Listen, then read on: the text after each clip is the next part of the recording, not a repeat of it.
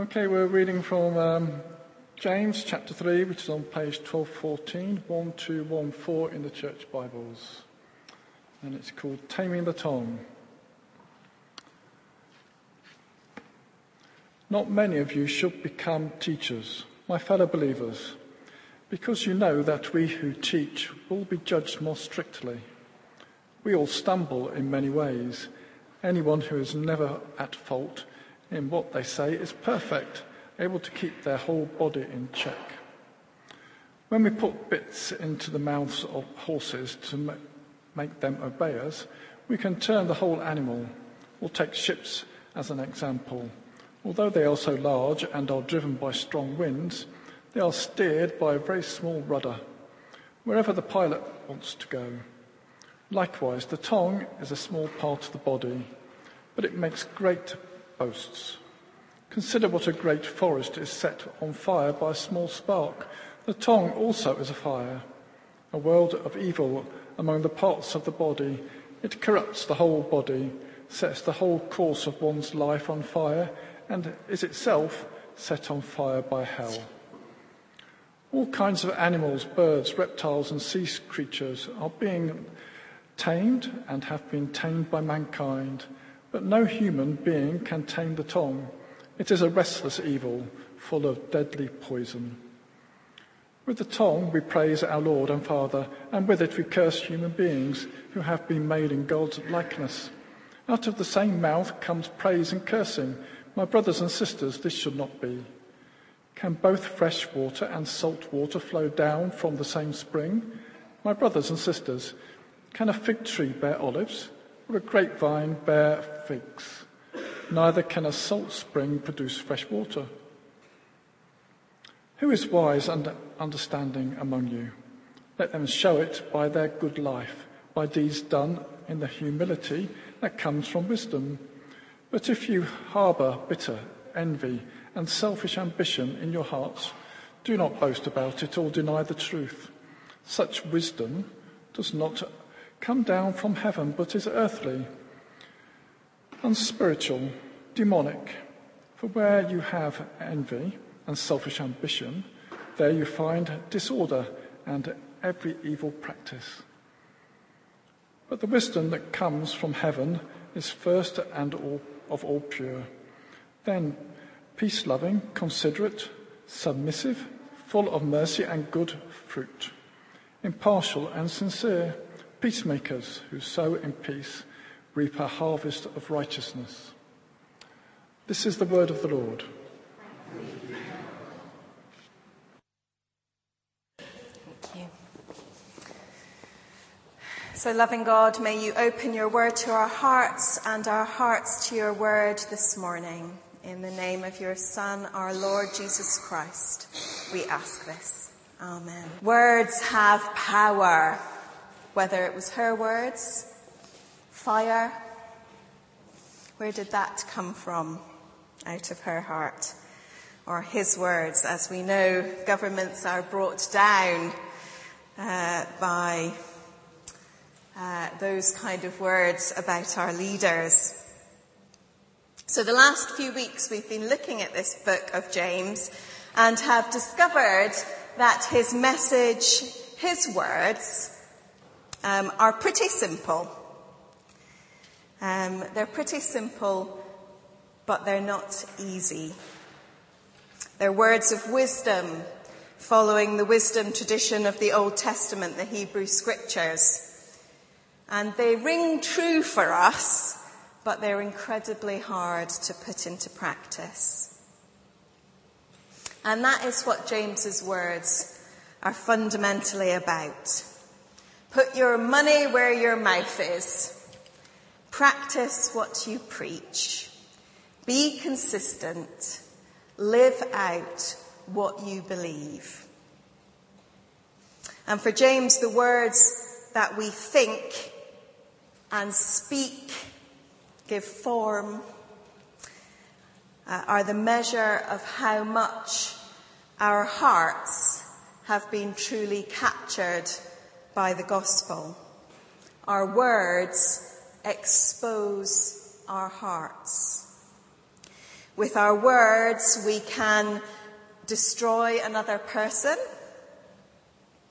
But as well as that, we can destroy ourselves. Our own hearts become more entrenched in bitterness the more we allow those words which we have thought in our heads to become formed and make their way out of our mouths. It's a vicious cycle. If we feel bitter and we allow that to fester and we nurture that feeling, we might even enjoy it a little bit, whether it's towards a person or a situation or an institution or a general attitude of our hearts. If we nurture that bitter feeling and then we allow it to take form in our words and our speech, by doing that we give it more power over ourselves. It somehow becomes more real, more solid. And when it becomes like that, we can sort of mistake it for that, that sort of feeling we have when we've said that thing we really want to say. Um, we mistake it then for being the feeling of saying something true because we've made it more solid thought, word, and deed. And it gives us courage maybe for a time to think that, well, we were right to feel that way, to think that way, to say those things, to have done that thing. I'd be very surprised if not every single one of us can identify with that kind of feeling. Or maybe it's just me. But James says, for all of us make many mistakes. Anyone who makes no mistakes in speaking is perfect, able to keep the whole body in check with the bridle. And then goes on to say, but no one can tame the tongue, a restless evil, full of deadly poison. You might be slightly over egging it, you might think, or maybe not. James is always the one who speaks with that kind of pack a punch uh, kind of way. His words are strong. And he's just trying to say to us that we need to take this seriously um, because it can have um, fatal consequences. We cannot be those who are professing to be Christians and who do not have actions which back up what we say we believe and who we say we are. And it's really tough to live with one another. I'm not just speaking about in our own households, whatever they happen to look like. We might live with many people, we might live with few people, we may live on our own. But we have a household here of our church community. And often we can find ourselves living out our frustrations uh, towards our brothers and sisters. James says you can't do that and still profess to be Christians. You can't bless God with one breath and curse each other with the next. This week I was at a, a conference. It's a day thing.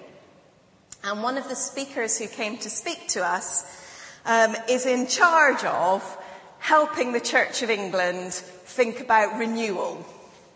So the renewal of the church um, because over many years, more and more people um, have found other things to do on a Sunday. They've discovered that actually, you know, maybe they they don't want to follow God in this way or that way, and they do other things. So we're thinking quite seriously in the Church of England. How do we tell our story in a way that is attractive and which draws people into what we believe is the truth about the world, about God and about ourselves. So she came to talk to us a bit about what they're doing and the resources that they have for that kind of thing. And she said one of the things that they have discovered, I don't know whether this will shock you or not, it may, may or may not, um, that in general, the people kind of out there um, who are not really linked with church, um, or they might be linked with church just a bit on the edge, feel quite positive about the church. It's good to hear. Feel quite positive about the church. They express a warmth towards the church and the work that they see us doing um, as a more kind of national institution. The church is thought about in general as a good thing. I don't know if that surprises you because often we sort of think, oh gosh, you know, people think Christians are, you know, hypocrites or, you know, that we're always telling people that they're doing the wrong thing and all that kind of stuff. But in general, this is what they have found. People think of the church as a good thing. But, she said, the more attached to church that people were, the less positive about church people became. People grumbled more about their church. So she said it isn't surprising then that perhaps it's difficult to encourage people um, to make that step to join the community if when they come closer to it, the people who are part of it seem to grumble about it. Now, I don't know if that, how you feel about that. It's a, it's a bit of a challenge, isn't it? Now, I don't think this is a mandate to say that we're not allowed to critique or disagree or, you know, God forbid we become those kind of plastic, happy, shiny people of church who are not real. But it did make me think that we as a church, not just St. Michael's, but just generally as church, we need to think about how it is we communicate and deal with the things that cause us conflict and how we manage ourselves within our communities so that we neither destroy one another nor ourselves with the things that are inside of us. How do we find healthy ways of processing those feelings and thoughts which if we deal with them in healthy ways actually could help us grow as people and as a family of God together um, rather than being destructive. I think that's more akin to what James is saying when he says, you know, from the same mouth come blessing and cursing. My brothers and sisters, this ought not to be so. Does a spring pour forth from the same opening both fresh and brackish water. James is not asking us to pretend to be perfect, but to actually allow the gospel to change us and shape us so that what is in our hearts is shown in what we say and do. Not that what we say and do is somehow a cover for the envy and bitterness that really is in our hearts. But actually we're looking for transformation. So how do we allow this gospel to change us? And how do we deal with the fact together and as individuals that actually our hearts are pretty inconsistent? They do seem to give fresh and brackish water. We do annoy one another and blame one another for our frustrations. How do we allow the gospel into ourselves to change us. The reality, I think, is that our church community, however you want to, community, family, what are we, this group that we are together, I think it's right um, that we will be one where there are frustrations and annoyances, because that's what it's like to be family together. We're trying to live with one another and uh, these things are inevitable, but they're not necessarily destructive. Sometimes we can feel that if we're sort of feeling a bit like that, that that's only destructive, but actually it, it doesn't have to be. Um, the problem, I think, grows when we start to blame the church um, as if it was some kind of nebulous institution, when We are the church. You know, we are St. Michael's. The church is you. And the person sat next to you. And me. And the people who've been here forever. The people who've just started coming in the last year or so. The people who come every week. And the people who come once a month or only every so often. It's us. We are the church. And the church community or the church family is probably exactly the right place. In fact, it is the only place for us to be working out what it means to be Christians, what it means to be the church together, what it means to practice what we preach and to allow the gospel of Jesus to change us. And we don't turn up here kind of ready made. So I think it's probably this transformation, it's going to be a little bit painful and it would be really unusual if it wasn't. I think about, you know, when we think about things that are broken or are not quite the right shape, not quite how we want them to be. Sorry, excuse me. We think about bones.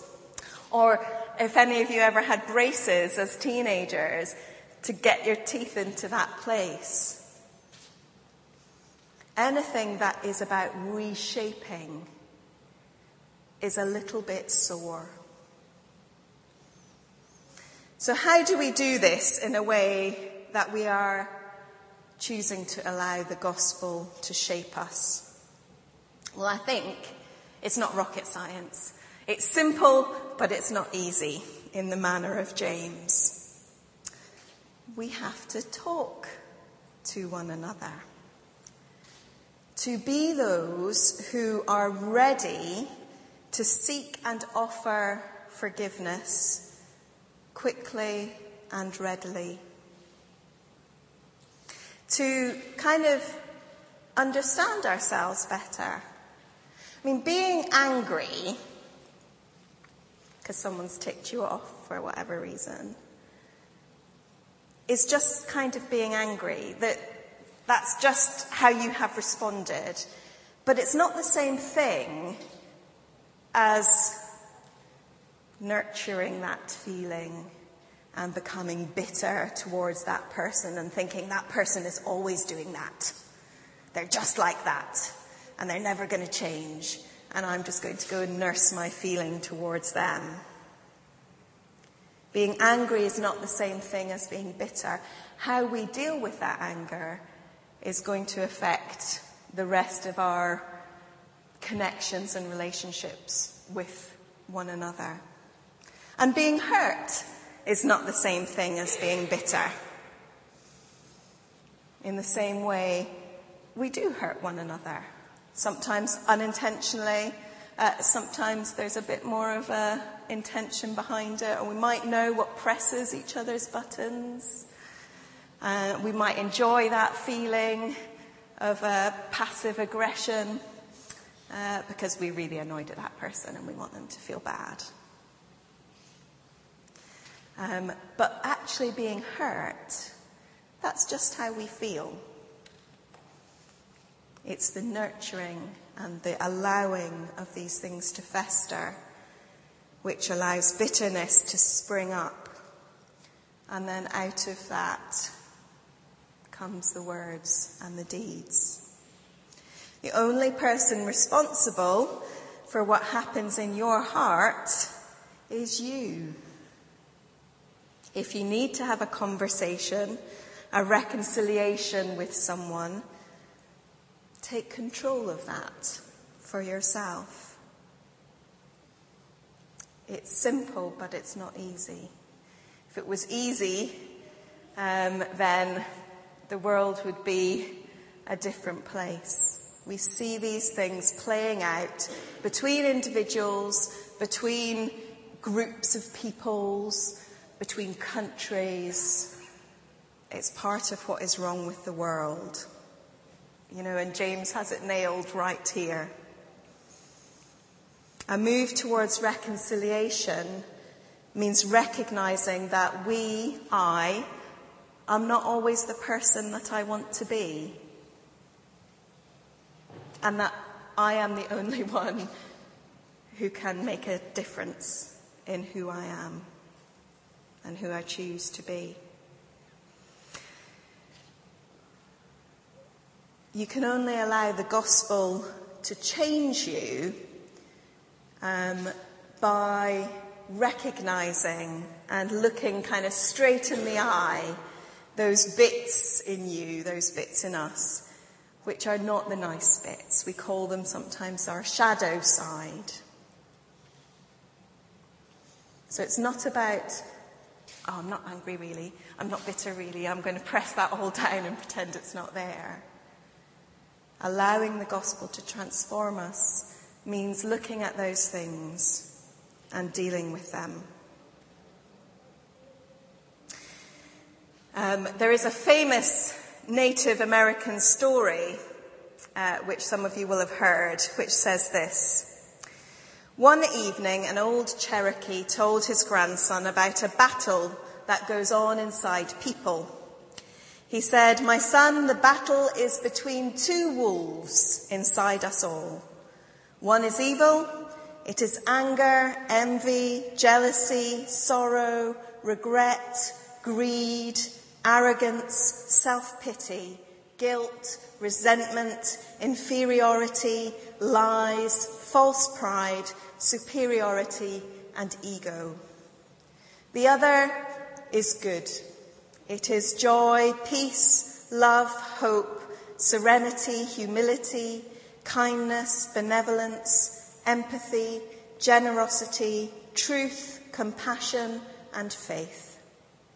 The grandson thought about it for a minute and then asked his grandfather, which wolf wins?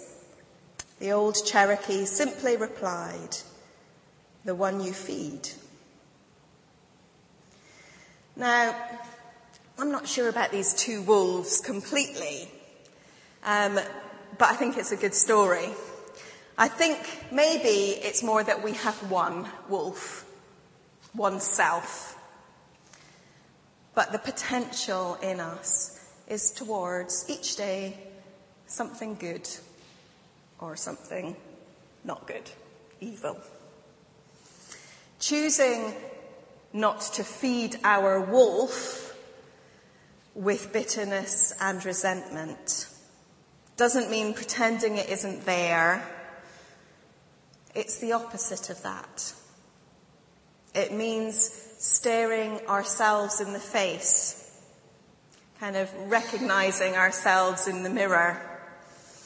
James talked about that bit earlier on, about being those who kind of uh, recognize ourselves.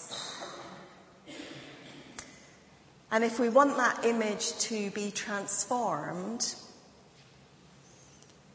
the wolf kind of comes with us, but it gets changed. But that's about asking Jesus to take us on a journey of healing and wholeness so that image does begin to change, so that our hearts do begin to change. Simple, but not easy. So I guess there's a, there's a challenge to us in our relationships with one another here at church, but also wherever you have your relationships. To be those who recognize when there is a potential towards um, bitterness uh, festering in you. Um, and to choose a different path than allowing that to grow. Uh, and in doing so, uh, we become, as individuals, but also as a community together, a more healthy and whole place, which reflects that image of God that we want to reflect. And it takes time, and it takes us bearing with one another um, And it takes courage. Because it takes courage to approach someone and say, actually, that really hurt when, when that happened. Can we talk about that? I'm going to finish with the verses at the end of James 3 to encourage you uh, to choose that different pathway, to be a people of peace, and to nurture yourselves so that you may nurture each other. But the wisdom from above is first pure, then peaceable, gentle, willing to yield full of mercy and good fruits, without a trace of partiality or hypocrisy, and a harvest of righteousness is sown in peace for those who make peace. Amen.